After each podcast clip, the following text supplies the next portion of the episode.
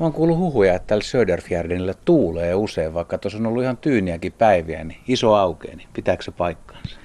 Kyllä täällä yleensä tuulee, että nythän on ollut tosi harvinaista, että ei ole tuullut, kun on ollut näin seisovat ja kuumat ilmat, mutta normaalisti täällä tuulee ja välillä hyvin kylmästikin, että tänne saa varautua vaatetuksella, kun tulee kolmen tunnin passille, niin pitää olla kunnon vaatteet. Tänään on oikein hieno. No aamutaivas on harmaassa pilvessä ja vähän satelee tässä ja tuulee tosiaan aika lujaa. Pensastaskuja on tässä tien varrella ja ollaan siis keskellä suurta Söderfjärdenin peltoa, varmaan aika lähellä puoliväliä. Ja jos nyt oikein mä saan kiinni näistä ilmansuunnista, niin tuolla on niin kuin Öiberg. Mä, mä tulin sieltä, kävin katsomassa sen, sieltä näkyy hyvin tämä pelto. Kyllä, siellä on Öiberin nykyinen tämä Slalommäki, mutta sehän on historiallinen paikka sillä lailla, että siellä on tosi vanhaa asutusta. Ihan kivikautinen paikka on löytynyt sieltä, missä ihmiset on ainakin tämmöisiä taukopaikkoja pitänyt, kun on käynyt täällä kalastamassa ja hylkeitä pyyntämässä. Kiinteä maa on ollut vielä tuolla kauempana sisämaassa ja, ja tota, ei varmasti kovin, kovin pysyvää asutusta ollut vielä silloin täällä, mutta sitten sieltä on löytynyt hiidenkirnua ja muuta tämmöistä oikein niin kuin kunnolla vanhaa paikkaa. Mutta jos haluaa tutu, tulla tutustumaan tähän alueeseen, niin ehkä kannattaa kiivetä sinne ylös ja katsella, niin näkee tämän laajan peltoaukean.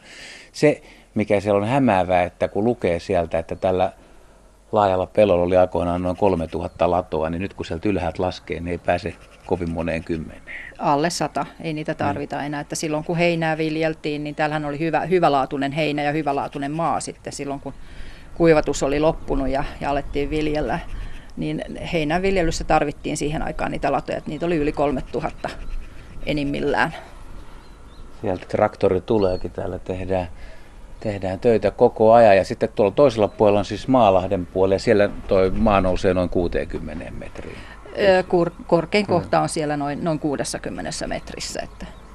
Tästä niin kuin alhaalta ei tahdo oikein nähdä näitä peltosarkoja eikä näiden peltojen tai niittyalueiden erilaisia värejä. Täällähän on niin kuin vihreitä ja kellertävää ja kellanvihreitä ja vähän ruskehtavaa ja okraa riippuen siitä, mitä viljellään. Että, mutta enimmä, aika, aika paljonhan täällä on tota ohraa viljelyssä, joka sitten taas on juuri sitten varmaan aika ratkaiseva syy siihen, miksi täällä on niin paljon niitä kurkia silloin syksyllä, koska ne, ne rakastaa ohraa, että siinä voi olla vieressä ihan vehnäpelto, mutta ei ne, ei ne välttämättä edes koske siihen.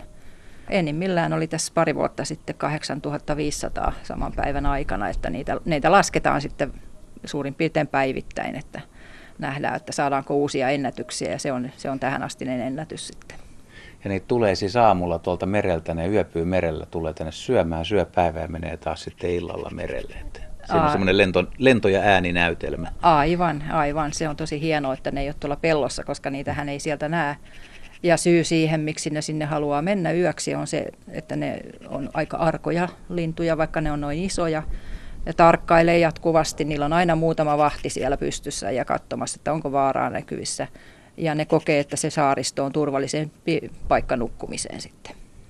No nyt palataan sitten ajassa aika lailla taaksepäin, eli siis suuri meteoriittikraateri, 5,56 kilsaa, mitä tuossa oli kirjoitettu, on suurin piirtein halkasijaltaan tämä, mutta mennään siis 500 miljoonan vuoden taakse, että mitä täällä on tapahtunut vähintään 520 miljoonaa. Eli amerikkalaisethan tutkii näitä asioita jatkuvasti ja, ja tässä pari vuotta sitten tuli tietoa sieltä, että mahdollisesti jopa 640 miljoonaa vuotta vanha on tämä meteoriitti-iskupaikka. Eli se on tähän, tähän niin kuin iskeytynyt sitten? Kyllä, me ollaan suurin piirtein keskellä tätä ja tästä alaspäin, jos poraa nyt semmoisen 3-40 metriä, niin tullaan siihen kupoliin, mikä on täällä keskellä tätä kraateria, eli tämmöinen isompi meteoriitti-isku aiheuttaa aina semmoisen kupolin siihen keskelle. Ja, ja täällä on semmoinen olemassa. Eli syvimmillään sitten tuolta reunoilta, kun on porattu, niin 347 metriä pääsee ennen kuin tulee se kova kallio. Että se on ollut sitten kuitenkin niin kuin kauttaaltaan niin kuitenkin iso kuoppa periaatteessa. Kyllä, kyllä se on sitten miljoonien vuosien kuluessa täyttynyt ja sitten kun tämä oli, oli meren peittämää, niin siellä niin kuin sen meren, meren pohjassa sitten näitä kerroksia on, on kerääntynyt ja, ja mitä alemmas mennään sinne syvemmälle, niin sitten siellä on kove, kovempi paine ja, ja näitä kerroksia on sitten sinne kerääntynyt miljoonien vuosien kuluessa, niin ne alkaa pakkaantua sitten hiekkakiveksi siellä ihan alimpana uudestaan kiveksi. Miltäkö se on näyttänyt silloin, jos täällä olisi ollut joku katsomassa, että kun tuommoinen meteoriitti tulee, niin mitä tässä on tapahtunut siis käytännössä?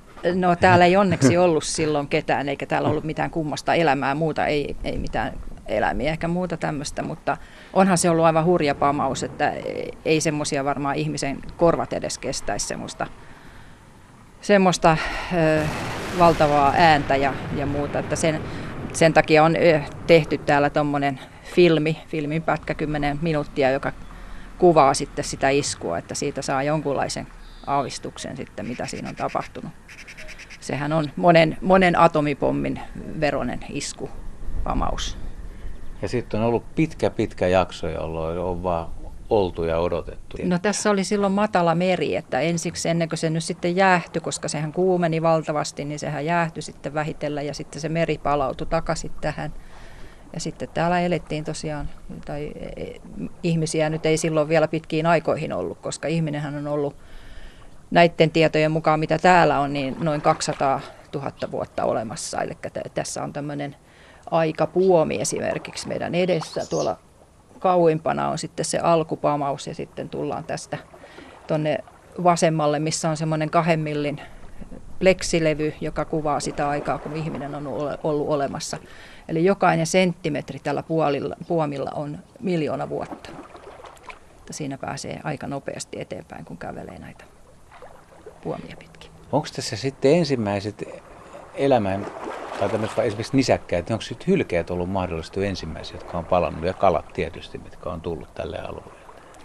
No sittenhän on niitä paljon semmoisia yksinkertaisempia, no, on ihan yksi solusesta ja kaksi solusesta ja semmoista, niin kuin, miten se elämä kehittyy.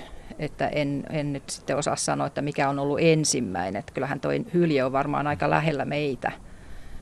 Siellä on monenlaista elämää ja osahan niistä on jo, jo, jo poistunutkin ja kuollut, kuollut sukupuuttoon. Että esimerkiksi tuo Grönlannin hylje, mikä on tuossa meidän kuvassa tuolla, niin sitäkään ei ole enää olemassa. Ja ne, ne on kuitenkin ihan varmasti täällä uiskennellut, koska niistä on löytynyt luunpaloja ja nahanpaloja tuolta Närpiöstä. Niin eikö tämä koko mannero itse asiassa ajelehtinut niin kuin ympäri maapalloa? no me ollaan koko ajan menossa, liikutaan noin kolme senttiä vuodessa. Eli tämä Fennoskandian laatta liikkuu koilliseen noin kolme senttiä vuodessa, eli ylöspäin.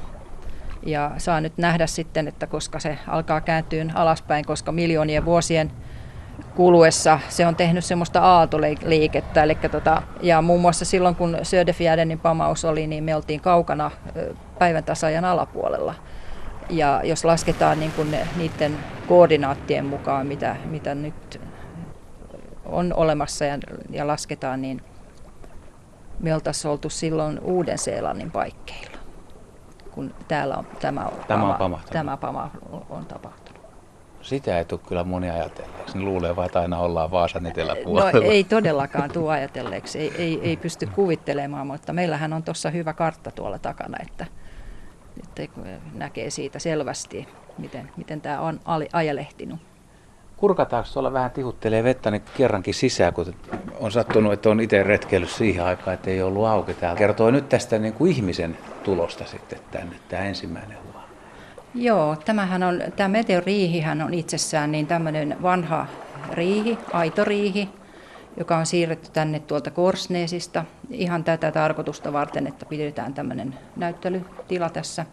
Kymmenen vuotta sitten avattiin ja, ja tota, syy siihen, miksi nimenomaan tämmöinen riihi laitettiin tänne keskelle peltoa, oli se, että tämähän on niin kuin natura-alue muun muassa, niin tänne ei saa rakentaa mitä hyvänsä. Sen pitää näyttää luonnolliselta. No riihi keskellä peltoa, sehän nyt näyttää kohtalaisen luonnolliselta. Ja tässä on tosiaan sitten näitä Karina Granlundin tekemiä maalauksia tästä Söderfjärdenin alueesta. Mennään semmoinen ehkä 6-8 tuhatta vuotta taaksepäin tuossa ylimmässä kuvassa, missä näkyy suurin piirtein vain pieniä saaria ja karikkoa ja sitten näitä Grönlannin hylkeitä tosiaan. Sitten seuraava alempi kuva on noin 4000 vuoden takaa semmoista kivikauden menoa. Siihen aikaan ei täällä asuttu vakituisesti, mutta ihmiset kävi täällä sitten taukopaikoilla justiin näitä, näitä kalastus- ja hylke, hylkeenpyyntiretkiä ja, ja sitten menivät takaisin kotiin tuonne sisämaahan päin. Ja 2000 vuoden takaa on sitten... Siellä jo kalastetaan. Siellä kalastetaan ja, ja pyydettiin hylkeitä ja sitten, sitten saattoi olla tota, jonkun verran jo, jo tota maanviljelystä ja, ja tota, karjahoitoa sitten ja, ja vakituisesti asuttiin jo täällä Söderfjärdenillä. Seuraavassa kuvassa 1770 paikkeilta nähdään selvästi jo sitten tämä prosessi, että miten täällä on maan kohoaminen tapahtunut. Eli 0,8 senttiä edelleen nousee maa täällä merenkurkun alueella tämän viimeisimmän jääkauden jäljiltä. 80 senttiä sadassa vuodessa, niin sehän on aika, aika paljon sitten. Näin alavalla alueella se näkyy hyvin. Ja siitä johtui sitten, että täällä ei pystynyt enää tavallisella veneellä soutelemaan, vaan, vaan kuljettiin tämmöisellä matalapohjaisella ruuhella ja sauvottiin eteenpäin. Silloin oli jo jonkun verran karjahoitoa, joka karja söi tuota kaislaa rannoilta ja heinää tietenkin lisäksi. Mutta osa kaloista ei enää viihtynyt täällä, ne halusi syvempää vettä ja siirtyi pois. Ja silloin oli jo sitten vahvasti ruvettu miettimään, että, että kuivatetaanko tämä alue vai rakennetaanko lisää patoja, että saadaan syvemmäksi tämä vesi. Mutta sitten muutaman vuosikymmenen taisteluja ja välillä oli ihan sapotaasia ja käsirysyäkin, niin sitten tultiin niin kuin siihen tulokseen, että on paras kuivattaa tämä alue, koska sehän olisi ollut periaatteessa kuitenkin tilapäinen ratkaisu, jos olisi syvemmäksi laitettu se vesi, kun Joo. tämä kuitenkin koko ajan nousee. Ja sitten tämä kuivatettiin ja tästä tuli. Sitten kuivatettiin, 1920-luvulla ruvettiin sitten kaivamaan näitä ojia ja niitä kaivettiin yli 20 kilometriä sitten. Ja tuo ensimmäinen pumppuasema valmistui 1926. Ja täällä on hyvin savipitoinen toi maa, eli se on täytynyt olla raskasta ja hikistä hommaa, koska joka kerta kun sen lapion pisti tuonne maahan, niin se saviklimppi tarttui siihen lapioon. Joo. Mutta sitten saatiin 2300 hehtaaria uutta hyvää maata. Varmaan aika hedelmällistä. Kannatti kyllä, joo.